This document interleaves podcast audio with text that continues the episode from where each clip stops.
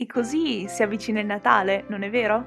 Già, non si sente in fondo? L'aria è fredda e si spera nella neve. Le luci illuminano le case e le strade, si attendono i regali, le coperte calde. E cosa facciamo il podcast alla vigilia di Natale? Mi sembra più che ovvio, non si smette mai di filosofare e non ci si concede tanto facilmente una vacanza. Ma i filosofi lo festeggiano il Natale? Magari non proprio come lo festeggiamo noi, ma in fondo sì, alcuni hanno dedicato dei pensieri proprio al Natale. Diciamo che un episodio invernale lo abbiamo già fatto. Bacone ed il suo pollo sono stati accompagnati dal freddo e dalla neve. Non era dicembre, però un collegamento lo si potrebbe fare. Allora iniziamo? Iniziamo cosa?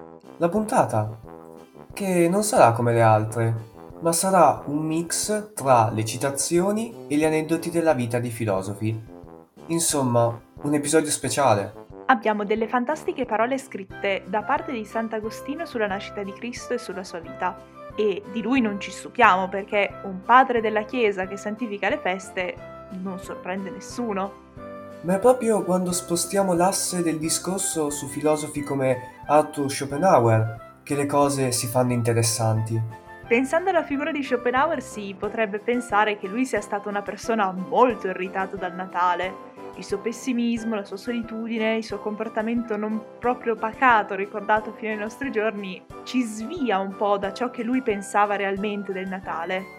Colui che ha una grande ricchezza in se stesso è come una stanza pronta per la festa di Natale, luminosa, calda e gaia in mezzo alla neve e al ghiaccio della notte di dicembre.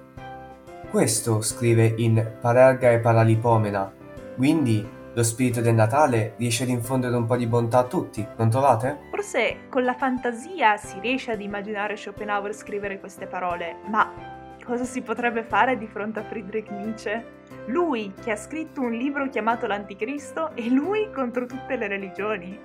Della sua follia ve ne abbiamo parlato ed i frammenti di lettere che vi leggeremo sono state scritte prima del suo crollo, avvenuto, ricordiamo, a Torino nel gennaio del 1889. Nella lettera del 25 dicembre 1880 scrive alla sorella e alla madre, con cui non aveva mai avuto un buon rapporto. Oggi, mie profondissime dilette, è Natale.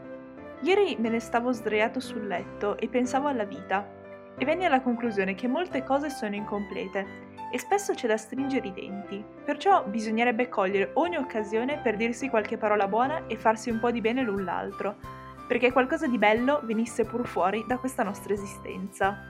È assurdo, vero? Nonostante l'opera L'Anticristo di Nietzsche sia uscita molto più tardi di questa lettera, è qualcosa di straordinario e noi consideriamo bella la filosofia proprio per questo. Concludiamo con un terzo tassello, parlando di un altro filosofo ateo, l'esistenzialista Jean-Paul Sartre. Arruolato vicino al Partito Comunista francese, venne fatto prigioniero dai tedeschi in Lorena ed internato in un campo di concentramento per soldati nemici a Treviri nel 1940, dove scrisse insieme ad altri intellettuali prigionieri, tra cui due preti cattolici, un'opera teatrale chiamata Bariona o Il figlio del tuono. In questa opera si trova un forte messaggio politico rivolto per lo più ai compagni, con grande rilievo a quello che è il rapporto che lega la Madonna al figlio. La Vergine è pallida e guarda il bambino, poiché il Cristo è il suo bambino, la carne della sua carne e il frutto del suo ventre. L'ha portato nove mesi e gli darà il seno e il suo latte diventerà il sangue di Dio. E in certi momenti la tentazione è così forte che dimentica che è Dio. Lo stringe tra le sue braccia e dice piccolo mio. Dopo queste splendide parole possiamo salutarci. Da Ilaria e da Sebastiano è tutto. Buon Natale a tutti, a settimana prossima!